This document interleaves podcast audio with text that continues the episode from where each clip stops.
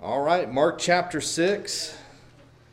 We're going to look at a passage in Mark 6 and one in Mark 7 and see if we can put these two things together. Lord, help us tonight.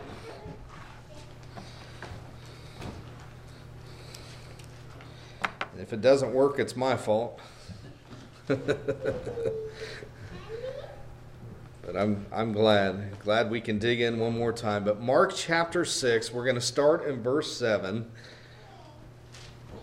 So, Mark chapter 6, verse 7, uh, this is Jesus. And he called unto him the twelve, and began to send them forth by two and two, and gave them power over unclean spirits, and commanded them that they should take nothing for their journey, save a staff only, no scrip, no bread, no money in their purse but be shod with sandals, and not put on two coats. And he said unto them, In what place soever ye enter into a house, there abide till ye depart from that place.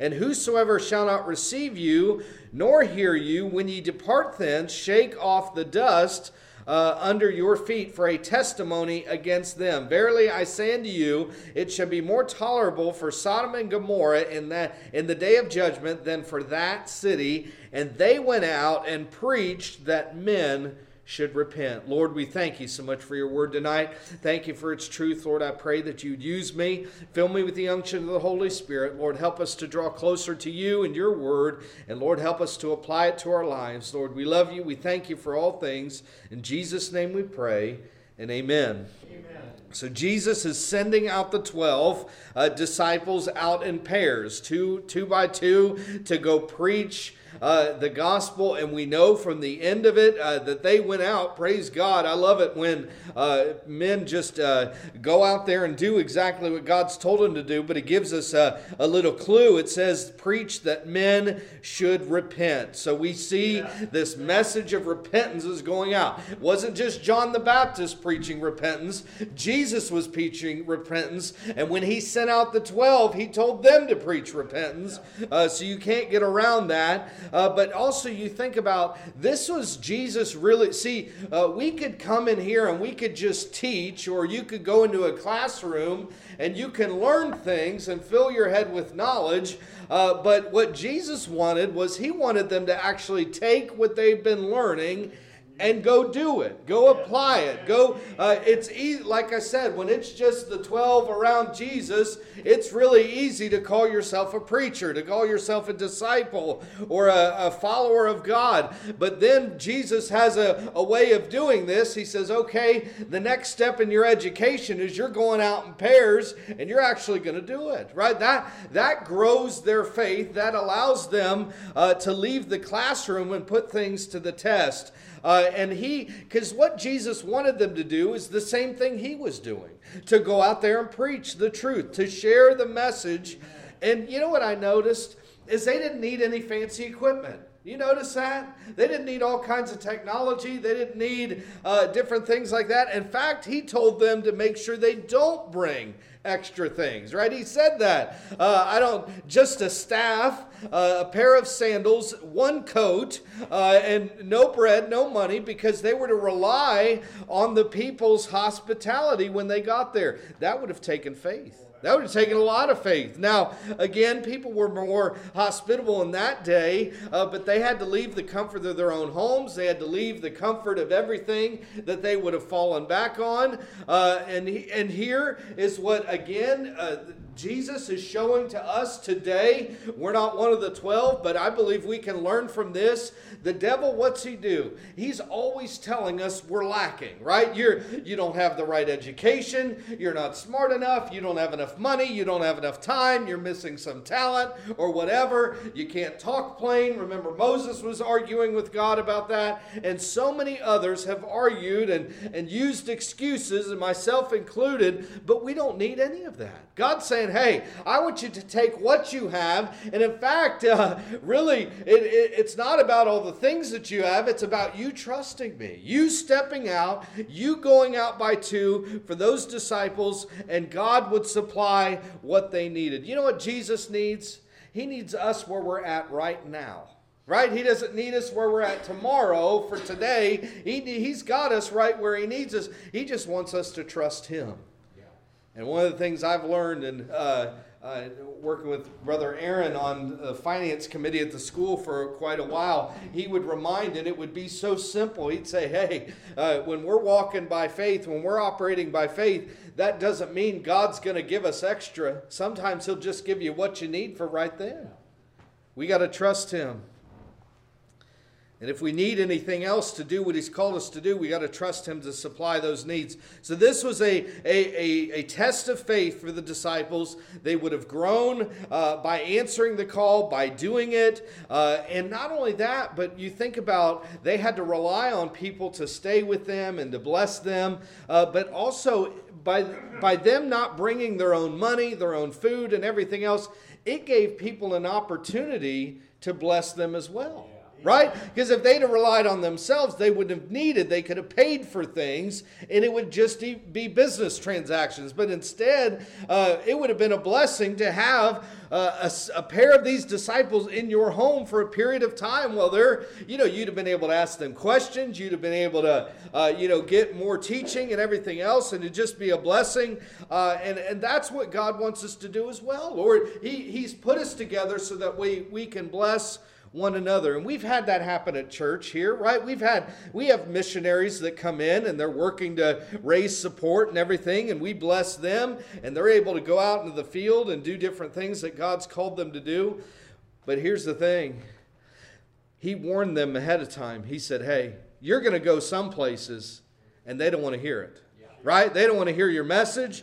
They don't want you. They're not interested. They're not going to be welcome. Uh, and that's verse 11, right? And, and whosoever shall not receive you, because there's going to be different ones where this will happen, nor hear you, when ye depart then, shake off the dust uh, under your feet for a testimony against them. So they, one of the things the Jews would have done in that day, remember they hated the Gentiles. So if you happen to have to pass through a Gentile city or Gentile area, once you got to the other side, you would have shaken the dust off your feet. You'd have taken off your sandals, shaken it off, because the Jews, they hated the Gentiles so much, they didn't even want any sand on their shoes carried out from there. They didn't want anything from uh, the Gentile area. Uh, but what Jesus is telling them is, I believe this is more of a spiritual metaphor for them, telling them, hey, uh, you know, if you're going somewhere and they don't want to hear the message, and what was the message? It was repentance. If they don't want to hear the message of repentance, you shake the dust off and go to another area. And and there's times where we have to do this as well. Not literally doing that, but uh, but spiritually we have to do that as well. You realize you can waste a lot of time with someone who doesn't want to hear you. And usually what we need to do is stop arguing with them and start praying for them and let God work on their heart and then let us move to somebody who will listen. Amen. Somebody that will. And that's what Jesus was telling them to do. Uh, there's going to be people who don't want to hear it, uh, but we move on. And, and again, uh, the, the one that refuses, it's not that they don't deserve the truth. They probably have a hard heart situation that needs softened, and the Holy Spirit can do that. But then look what it says the rest of verse 11. Verily I say unto you, it shall be more tolerable for Sodom and Gomorrah in the day of judgment than for that city. Jesus is saying, hey, on that judgment day when the dead uh, and hell, death and hell are delivered up and they'll stand before uh, Jesus Christ to the great white throne to be judged.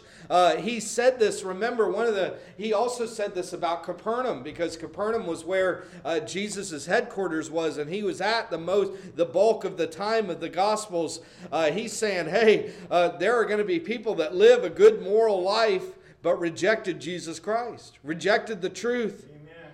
And so, one man from Capernaum rejecting Jesus Christ, and then one man from Sodom rejecting putting their faith in God, uh, Jesus says, Hey, uh, the one from Sodom that just lived wickedly and wouldn't uh, you know, didn't want anything to do with godliness or righteousness because Lot never witnessed the truth or anything to them. They're saying, hey, uh, the judgment's going to be worse for the one from Capernaum. The judgment's going to be worse from the one that refused the disciples. Amen? Refused to listen to that message.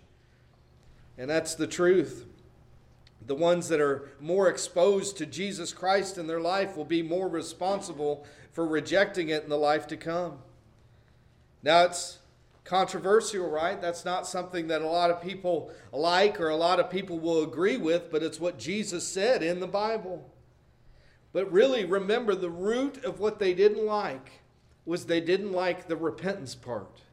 And that's what we see today right? Isn't that the problem today? If you talk, what's the most controversial thing, if you're going to call it a controversy, that we preach and other preach uh, or other churches that preach and teach the Bible and the gospel, the most controversial thing that we preach to this world is that you can't just live how you want and come to Jesus. You've got to repent and come to Jesus. Right. That means you got to turn your life around. That means there are things that you're doing that you have to abandon. Amen? Uh, that's the problem. And it's real controversial, but what do the other Bible versions say? Right? NIV. And if any place will not welcome you or listen to you, leave that place and shake the dust off your feet as a testimony against them. And the verse stops. ESV. And if any place will not receive you and they will not listen to you, when you leave, shake off the dust that's on your feet as a testimony against them. And it stops. NASB, any place that does not receive you or listen to you, as you go out from there, shake off the dust off the soles of your feet for a testimony against them. And it stops. What happened to what Jesus said?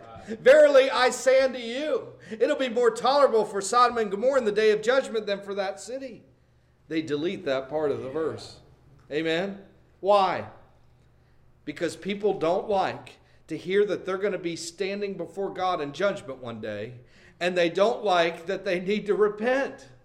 And that's the basis of both that whole last phrase in verse 11. The last half of it is saying, hey, you're going to stand before God in judgment, and it's going to be punishment if you don't repent.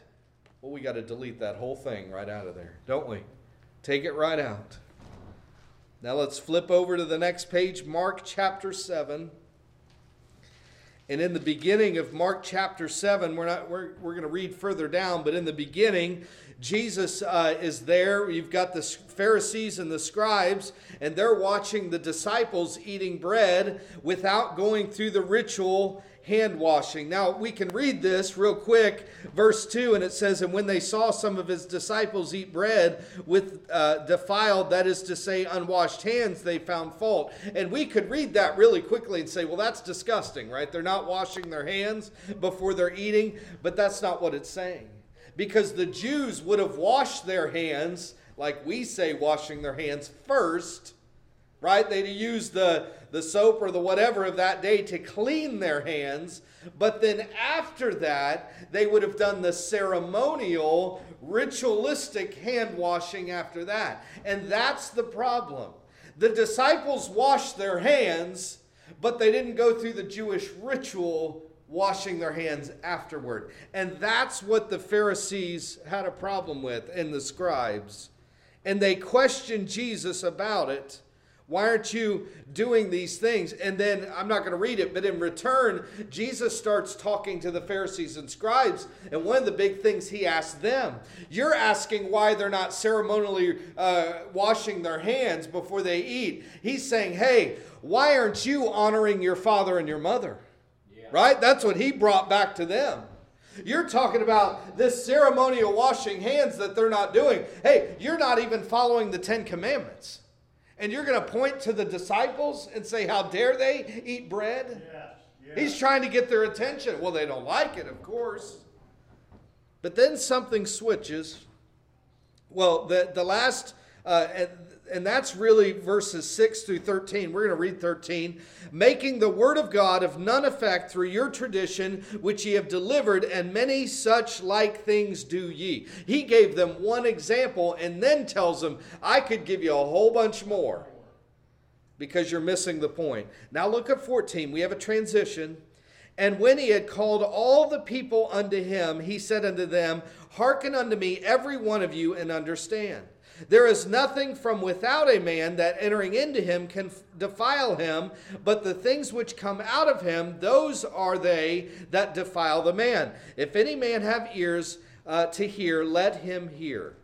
And what Jesus is going to explain is he's saying, hey, we are not defiled by what we eat, right? By what we put into our mouth. He's saying you're defiled by what comes out of your heart right? That out of the heart, out of the mind. Uh, look down at verse 21. Uh, he explains this to his disciples uh, For from within, out of the heart of men, proceeds evil thoughts, adulteries, fornications, murders, thefts, covetousness, wickedness, deceit, lasciviousness, an evil eye, blasphemy, pride, foolishness. All these evil things come from within and defile the man.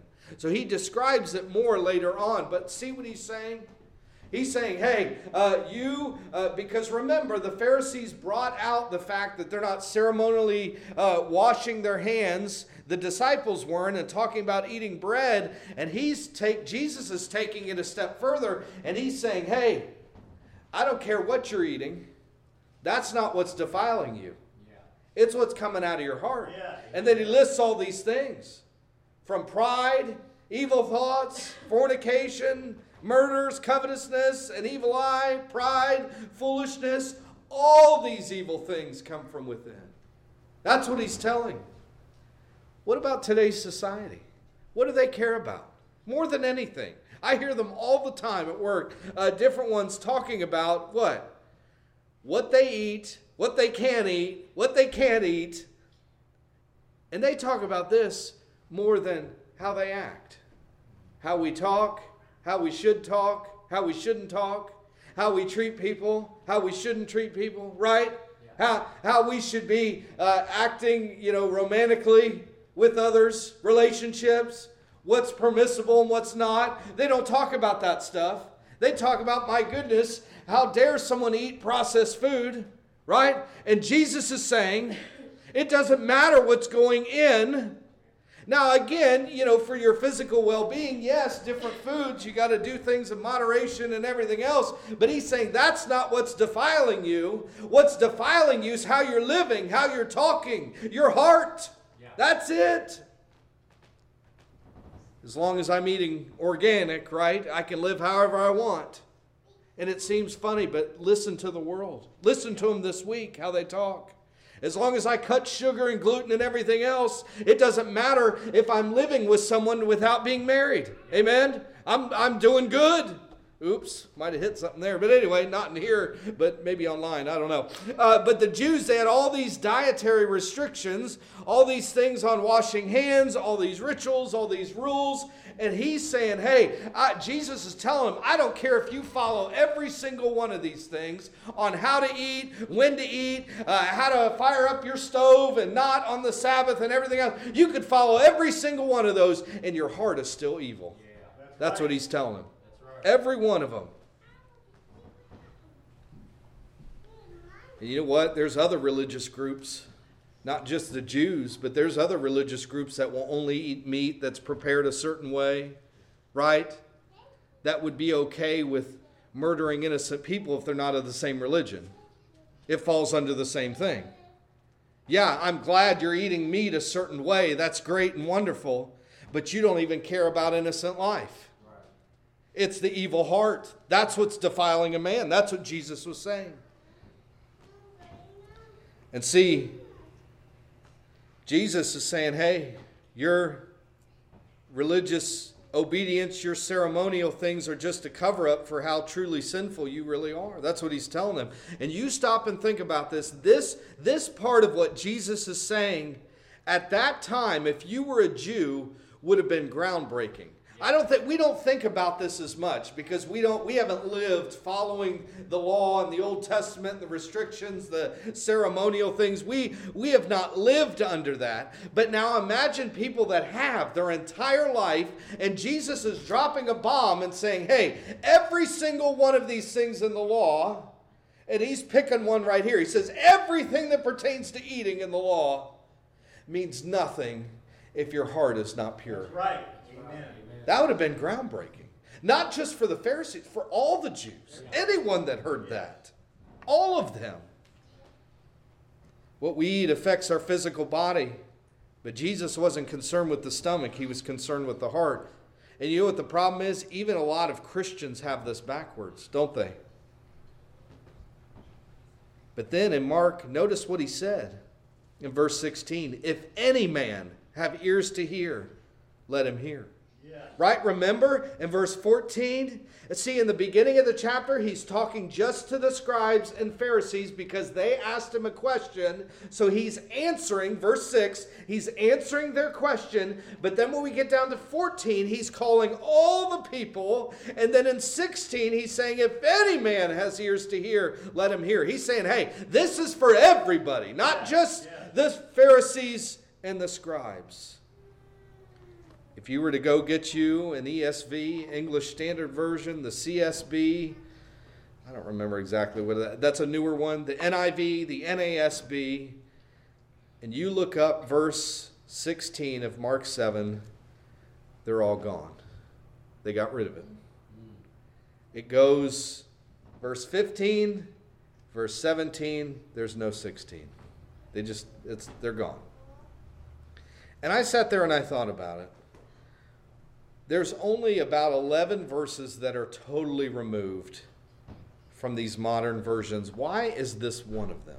Because I started reading it, I'm thinking, I, he's saying, if any man has ears to hear, and I, I, I was thinking, you know what? He's teaching everybody about living righteously, right? And not mistaking rituals for righteousness right? That's what they were mistaken with. If i if i follow these rules if i do these rituals uh, i will then be righteous in the sight of god.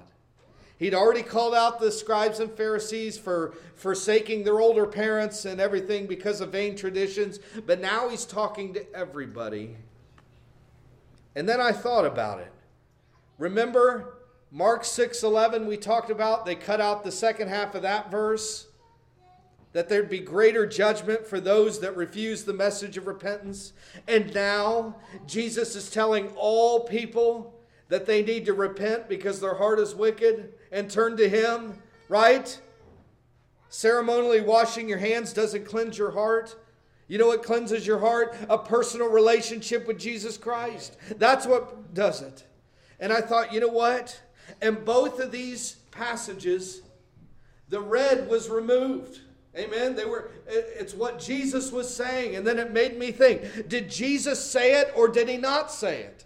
Because if it's removed and Jesus it's a lie, right? He didn't really say it, but the Bible's saying he said it. It's hard to say. But then I thought about what is being said in both passages. Both passages make it harder for the so called church to be conformed to this world. Amen? Because if he's saying to everybody that it's more important on what's in your heart than what you put in your mouth, and if he's saying to everybody that you'll be judged if you don't repent of your sinful ways, that doesn't work for the modern church. Amen. That doesn't work for the majority of people today that claim Jesus but don't have a relationship with him. And you know what the argument is over and over again? That the manuscripts of the newer versions are older. If you've not heard this, this is the argument. They found manuscripts that are older in age than the ones that were used for the King James Version. So they say that right off the bat, older is better. That's rule number one when it comes to what they're going to pick. Older is better. And you think about that, and I say that would not be my number one. Older might be something you would consider, but it's not automatically better. Because that's what I'm telling you. I could write two things on a piece of paper.